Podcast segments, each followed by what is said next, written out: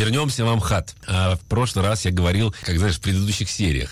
Ну, у нас и есть сериал, да. Сериал «История МХАТа». В прошлый раз я рассказывал об истории возникновения этого театра, изменившего ландшафт театральный, и не только э, российский, но и мировой, повлиявший в итоге на, на, на мировой театр, на многих режиссеров, которые были последователями системы Станиславского, системы Михаила Чехова, Вахтангова, Мирхольда и так далее, и так далее.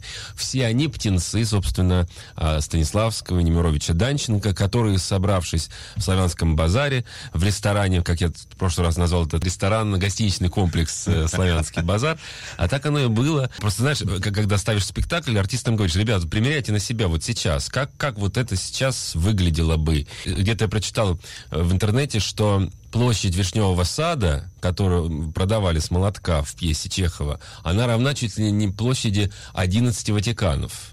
То есть это огромные территории. То есть это не 6 соток делили. Понимаете? Это, э, по-моему, Александр Минкин э, Возможно. обратил на это внимание в своей книге, посвященной Чехову. Вот, да. вот, вот, да. Но я, к сожалению, книгу еще не читал, но вот этот фрагмент, видно, кто-то опубликовал. И действительно, эпохальное событие. 18 часов они сидели в ресторане, сформулировали для себя важные, даже так сказать, можно, лозунги этого театра, э, сформулировали программу этого театра. И вот оттуда и пошло-поехало, как говорится.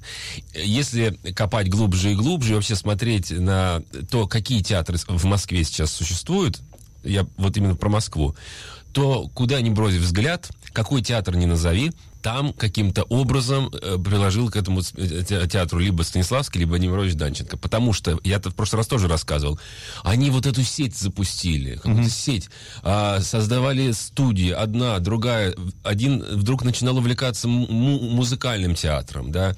Другой, Немирович вернулся, когда после эвакуации они вернулись с театром в, в Москву. У него была студия еще, и этой студии не давали другого пространства. И вот театр на Дмитровском Дмитровской, который сейчас театр опереты. Угу. То есть театр опереты, им, им предоставили. Театр опереты, Российский молодежный театр, театр, электротеатр Станиславского, собственно, МХАТ, театр Корша, нынешний театр наций.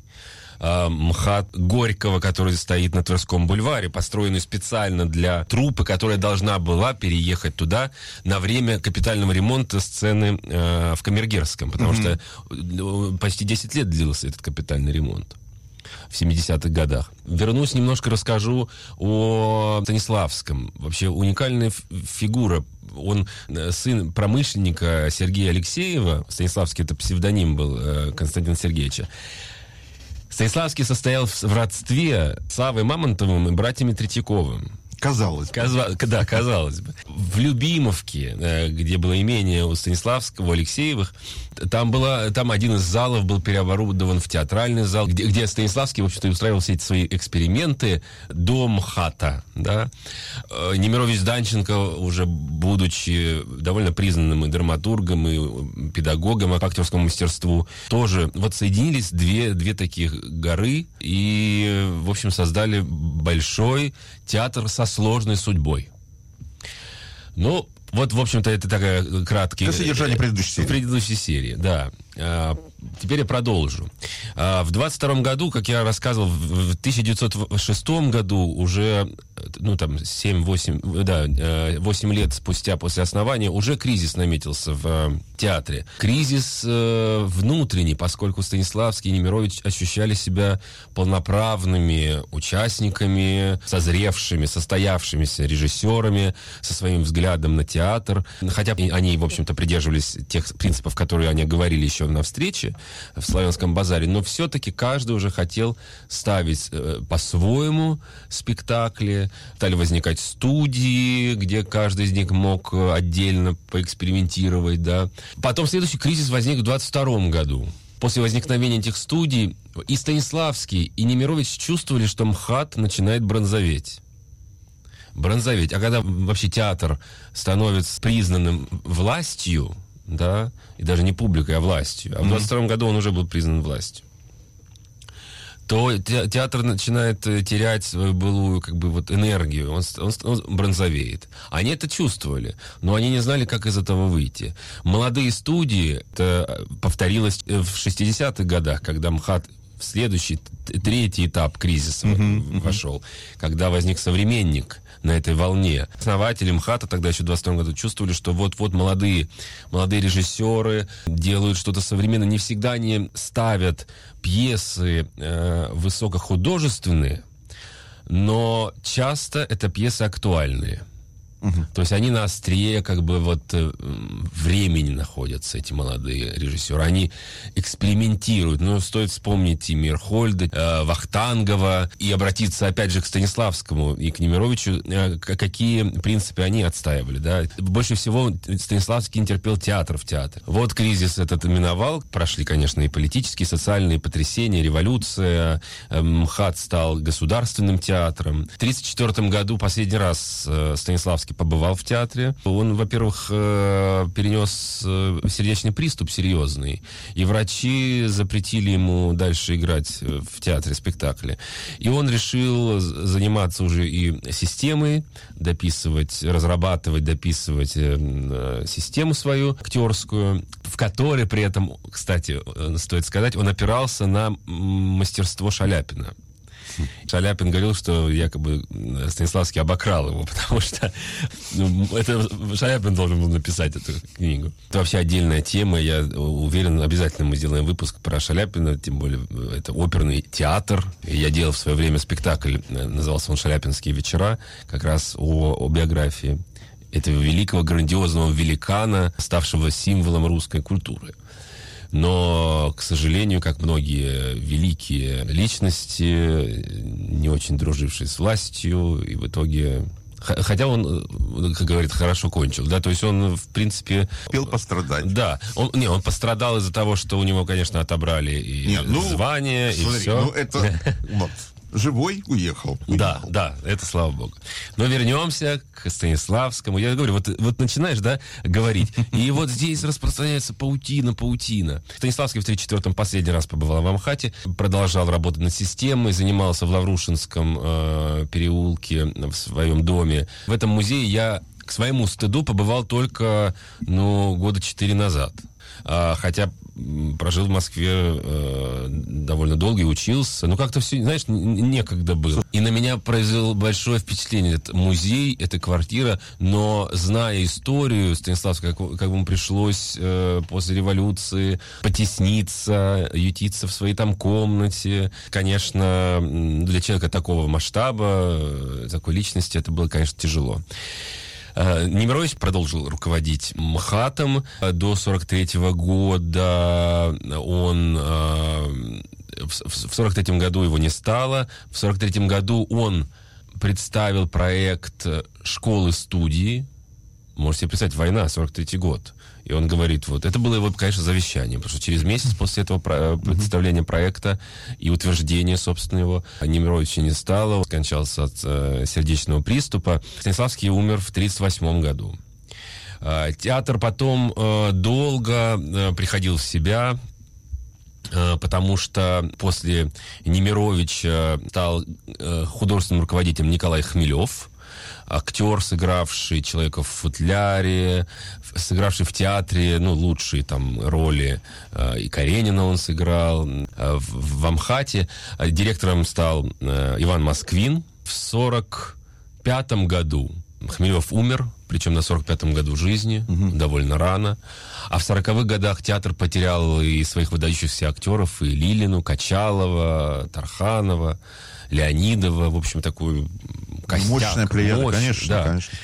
Что дальше? После Хмелева театром руководил Кедров, он был членом совета и был художественным руководителем какое-то время. Потом эта должность упразднена была, и художественное руководство театром осуществляли Станицын, в общем, такая коллегия была, а, Ливанов, Кедров и Богомолов.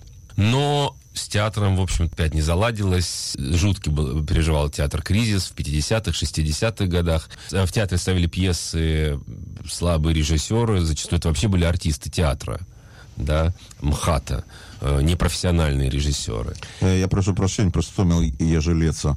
Пьеса была так слаба, что никак не могла сойти со сцены. Вот.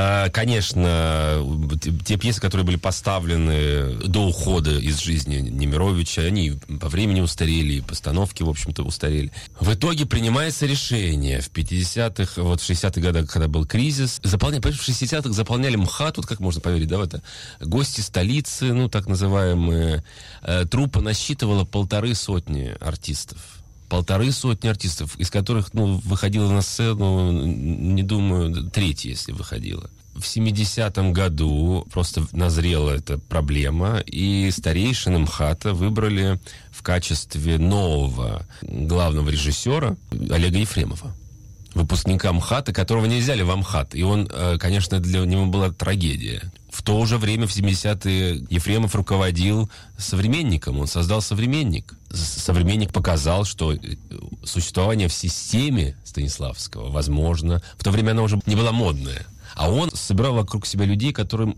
система была интересна. Тут трагедия, конечно, я понимаю, что она скрыта или даже не скрыта. Вот этот уход Ефремова, это очень такой э, эпохальный шаг. И как, как тебе кажется, ты, э, я не знаю, ты в этом плане э, больше материала э, знаешь, это была трагическая ошибка? Или э, это был такой э, шаг судьбы, от которого отвертеться было нельзя? Уход из современника? Да. Он же был как, как э, локомотив, понимаешь? Локомотив. А, уход из э, современника... Ну, современник лишился локомотива. Понимаешь? Его приобрел. Ну, там на замену Ефремову остались его соратники. То есть он, он не ушел, и после него раз, развалился современник. Там остался Табаков среди Ваша, руководства. Допустим. Нет, я имею в виду среди руководства.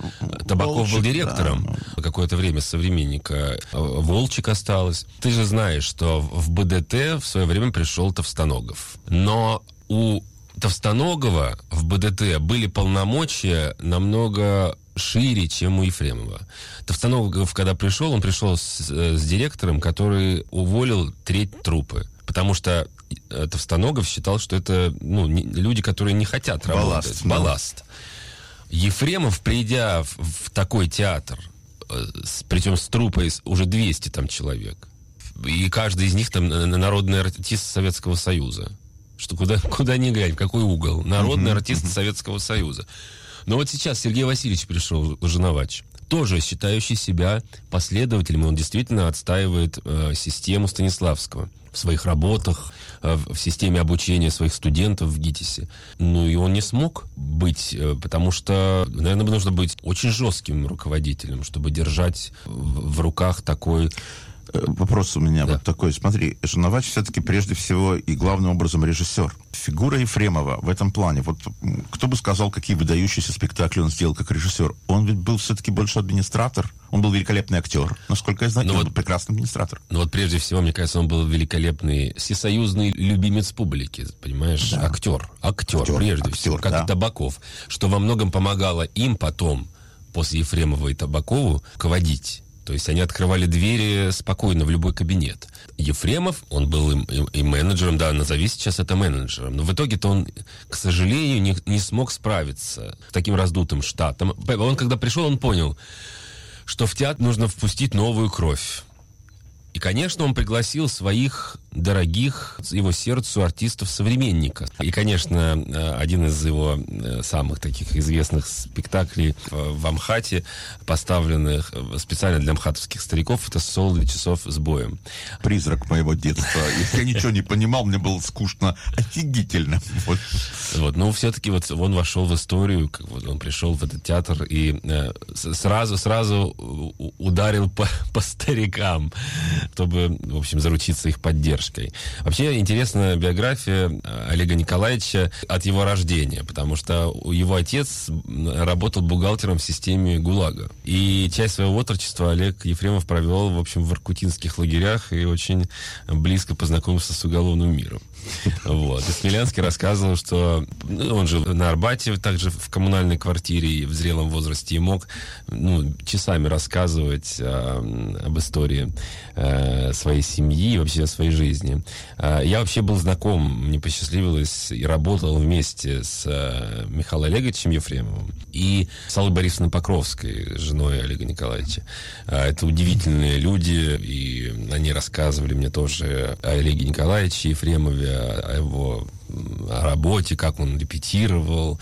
И это, конечно, такие моменты были для меня важные, как для актера, для режиссера. Вот. А еще, э, когда ты на одной сцене с, с такими мастерами, ну, вот знаешь, у Михаила Олеговича Ефремов чувство когда ты смотришь на актера и чувство правды какое-то аб- абсолютное, чувство правды. Вот что бы он ни сказал на сцене, ты абсолютно ему веришь. Вот это вот в Михаила Олеговича Ефремове. А, Мне кажется, что он один из редких тех, на ком природа не отдыхала. Он а, Да. совершенно восхитительный актер. Да. И Олег Николаевич для меня, прежде всего, блистательный актер, который умел все на сцене. Да. А дальше, так сказать, режиссерские вещи. Я понимаю, что если человеку приходилось ставить Столиваров, там какие-то свои были а, сложности душевные, я прекрасно это понимаю. Но прежде всего был э, великий актер, как, впрочем, и Табаков. Да, да, да. Ну вот, вот мы заговорили с тобой о Плеяде.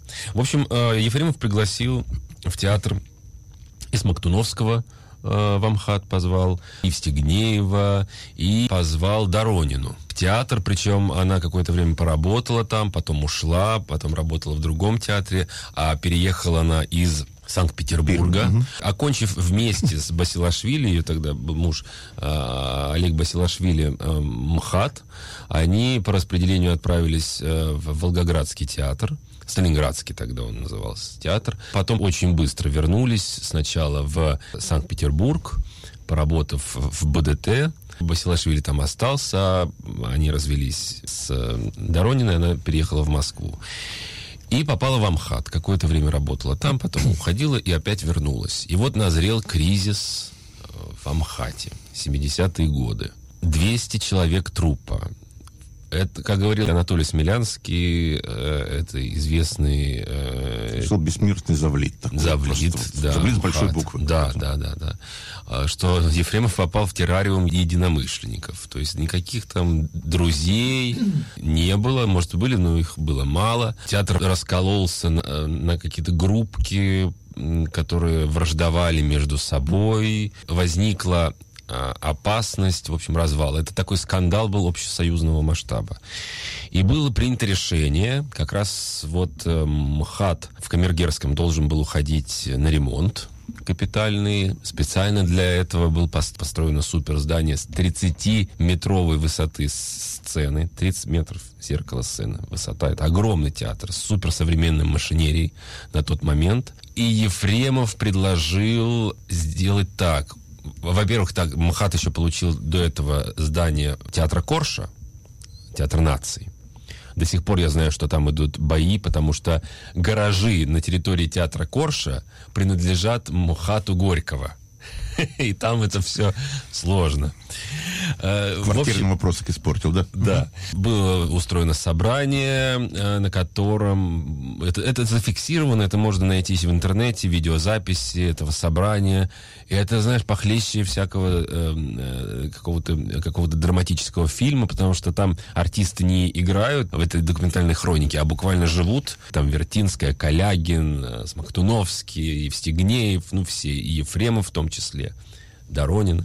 И театр сначала предложение было такое, чтобы они э, распределились на разных сценах. Од- Один МХАТ на Тверском бульваре, другой МХАТ в Камергерском. Они бы сообщались между собой. Но в итоге театры вообще разделились. И один стал называться театром МХАТом Горького, другой стал называться МХАТом Чехова. В Амхате Чехова остался Ефремов и часть труппы, а, которая пришла с ним из «Современника». На Тверском бульваре этот театр МХАТ имени Горького возглавила Доронина. Там оста- оставшаяся часть труппы. Это уже два, существовали два разных театра. Миш, скажи, это, это важный такой вопрос. И просто э, скажи, как примешалась идеология к этому вопросу? Потому что сегодня, а, ну, совершенно ясно, да, как свет и тень, как Мгм, какая-то одна сторона. идет. Сейчас уже нет. На сегодняшний день уже, я думаю, что можно... э, Я не знаю, что происходит уже сегодня, там трудно говорить, но еще там, 10 лет назад, например, все знали, что есть ретроградная часть, и это театр Горького, а есть некая передовая цивилизационная Мгм, часть, это театр мгм, Чехова. мгм. Это привязалось как? Ведь э, первоначально отделение же не было идеологическим. Или к нему изначально эта нота примешалась? Ну, что значит э, идеологически? Во-первых, смотри, это 87 год. Раздел МХАТа, произошедший в 87 Да. году, это уже дух свободы э, витает э, в обществе. И Ефремов считал наиболее гуманным и демократическим способом в духе времени да, решить этот, эту проблему. А он другого выхода не видел. Автономию двух групп. Автономию. Вот каждая будет, и все будут э, дружить. Айболит, понимаешь? Все будут э, счастливы. Но вот, как Смелянский говорит, Ефремов не, не имел такого внятного плана сосуществования. И меньше всего он ожидал, что в результате образуются два МХАТа. Два разных театра, понимаешь, два разных. Но Ефремов действовал вот, вот в этом смысле он современник, да. Конечно, возник кризис уже в то время. Понятие как театр-дом, ну, возник э, антрепризный театр, да, как очень важная да, часть. На да. мой взгляд, это трагическое заблуждение по многим антрепризам, скажу. Я, я же говорю, в самом начале сказал, что судьба театра этого была есть, остается, и он еще долго, я уверен, будет существовать. Она непростая, сложная, потому что большим театром, такими людьми, театр ведь это не здание, понимаешь, а театр это люди, которые там работают. А все-таки Московский художественный театр всегда с самого начала обладал вот таким запасом человеческим и актерами, и режиссерами, а, и время его как-то не сломило, и, в общем, он продолжает существовать. А, вернусь к Ефремову, да, вот к этому конфликту. У Ефремова, конечно, и Табаков об этом говорил, что он не смог занять артистов, э, вот эту труппу из 200 человек состоящую. Можешь себе представить, 200 человек, господи. Он не смог занять работой, да, для этого нужен был какой-то может быть, уже сил не хватало, не знаю. А, потому что я, я уверен, что, конечно, он много потратил сил на создание а, современника. Это ведь не просто так э, на блюдечке с голубой каемочкой ему принесли, вот сцену, вот играй. А, нет.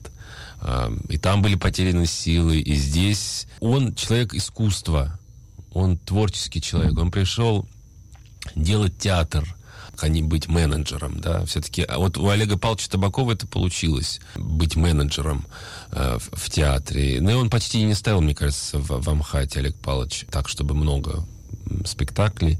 А, но как он его развил, вытащил из кризиса, тоже глубокого кризиса, и творческого, и финансового, и сделал из него, хотя многие говорят, там театральный супермаркет, но театр популярный, театр, в который невозможно было попасть, театр э, интересный многим э, зрителям разных и возрастов, и социального, в общем, уклада. Вернусь к Ефремову. Вообще, после школы-студии он же пошел работать в Центральный детский театр. И ему повезло, что как раз э, э, руководство, э, руководить театром в 50-х годах стала Мария Иосифовна Кнебель, которую тоже уволили. Ее уволили из МХАТа, она пришла в э, Центральный детский театр. А в 54-м ее ученик Анатолий Фрос пришел. Этот театр преобразился, один из самых интересных стал в Москве. Именно в этом театре, по словам и Смелянского, и других историков театра, именно в этом театре началось возрождение, собственно, российского театра. Ефрос вспоминал, что с Ефремом было не очень просто работать, потому что все-таки талантливый человек – а как все талантливые люди, говорил Анатолий Фрос, он тяжело принимал чужие творческие, в общем-то, предложения. Угу. И когда они ставили в добрый час, а, то иногда спорили по 4 часа на которые были отведены э, время для репетиций, они эти четыре часа спорили, и уже артисты, возвращаясь э, к вечеру на спектакль, чтобы играть в спектакль, заставали э, Ефремова и Фроса в этих же позах, но продолжающих отстаивать свои, свои точки зрения. Олег Николаевич, э, в общем-то, прожил яркую жизнь. Э, он э, и творческую, и личную. Человек, сыгравший столько ролей в кино. Ну, вот сейчас можно перечислять их бесконечно. Все любимые в «Берегись автомобиля», и «Айболит», и один из моих любимых фильмов, еще и потому, что в этом фильме главную роль сыграл мой художественный руководитель Валерий Гаркалин, Ширли Мырли, Меньшова.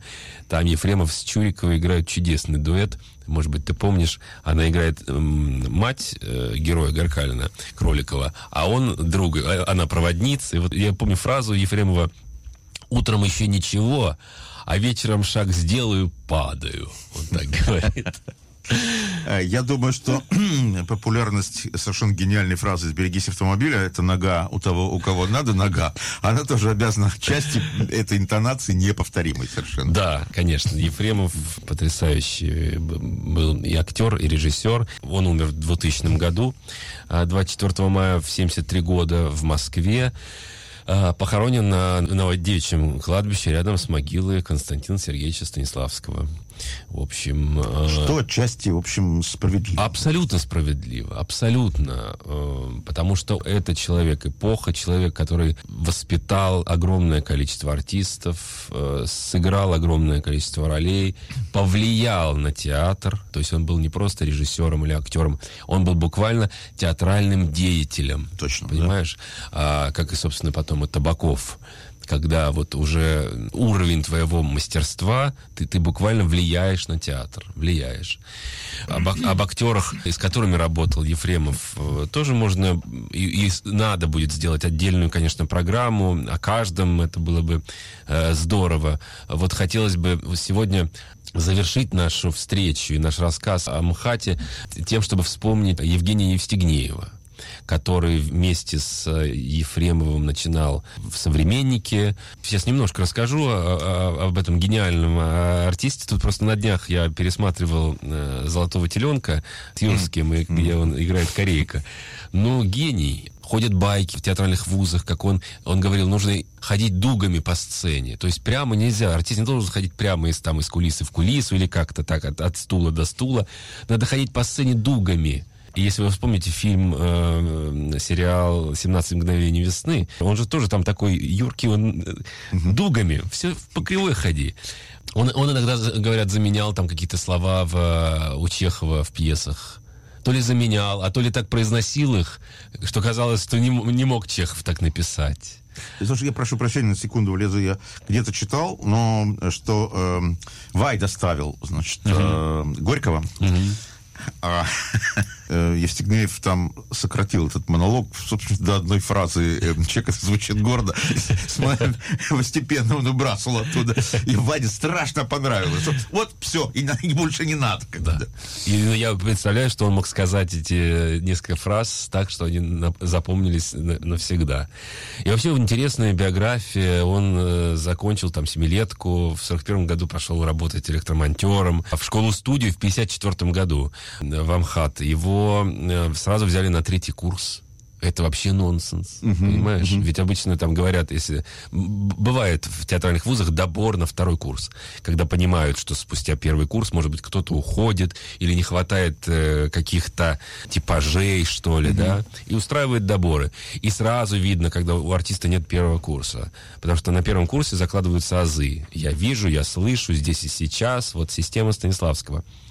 Ну, у Евстигнеева нельзя сказать, что он... И, и увидеть, что он не закончил первые, три, э, первые два курса. Его сразу взяли на третий курс. Взял его сам э, ректор, в то время это был э, Родомыслинский.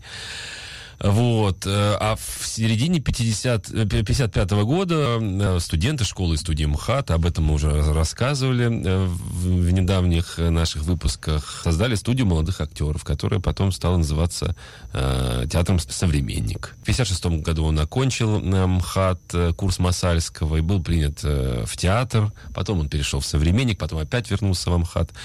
Умер э, Истегнеев, у него были проблемы с сердцем и, в общем-то, несколько инфарктов он переносил в течение своей жизни. И говорят, кстати, что Олег Павлович Табаков, у него тоже было несколько инфарктов. В какой-то момент, даже в очень молодом возрасте. Да, по-моему, 28 ему было, да, да, читал да. биографию Табакова. Да, и даже он, кажется, рассказывал, Олег Павлович, что э, он перед каждым спектаклем обязательно там час должен был поспать, чтобы вот э, как-то сохранить силы. И, и, и это, это говорит о том, что как люди, в общем-то, тратили себя на сцене, не, не выходили красоваться, а жили, проживали свои роли. Евстигнеева Ему должны были в марте 92 -го года сделать операцию в Лондоне, его отвезли туда. Неудачная была операция. Ему, в общем-то, хирург сказал, что перед операцией, что шансов они небольшие. И он скончался. А, ты знаешь, Я думаю, что мы и так вот пока здесь такой многоточие поставим. Дальше угу. будем возвращаться прямо или косвенно. Это уж э, тебе виднее. И да, посмотрим, да, как мы да. будем говорить. Потому что, э, ну, память о таких людях, она же, она повторяющаяся. И мы снова будем угу. вспоминать снова и снова этих э, замечательных людей. У меня остался только один вопрос по вот этому сериалу э, «Амхате». Э, хочу его задать. Кто оплачивал обед Станиславского с Немировичем? Не знаю. И я не знаю. Не знаю. Если кто знает, напишите нам. За чей счет, как говорится, все э, делалось. Ну все, здесь, увы, э, э, рассказ завершается, границы есть всему всего. Однако, завершив одну историю, вполне себе стоит приняться за следующую. До встречи. Спасибо, спасибо. Пока.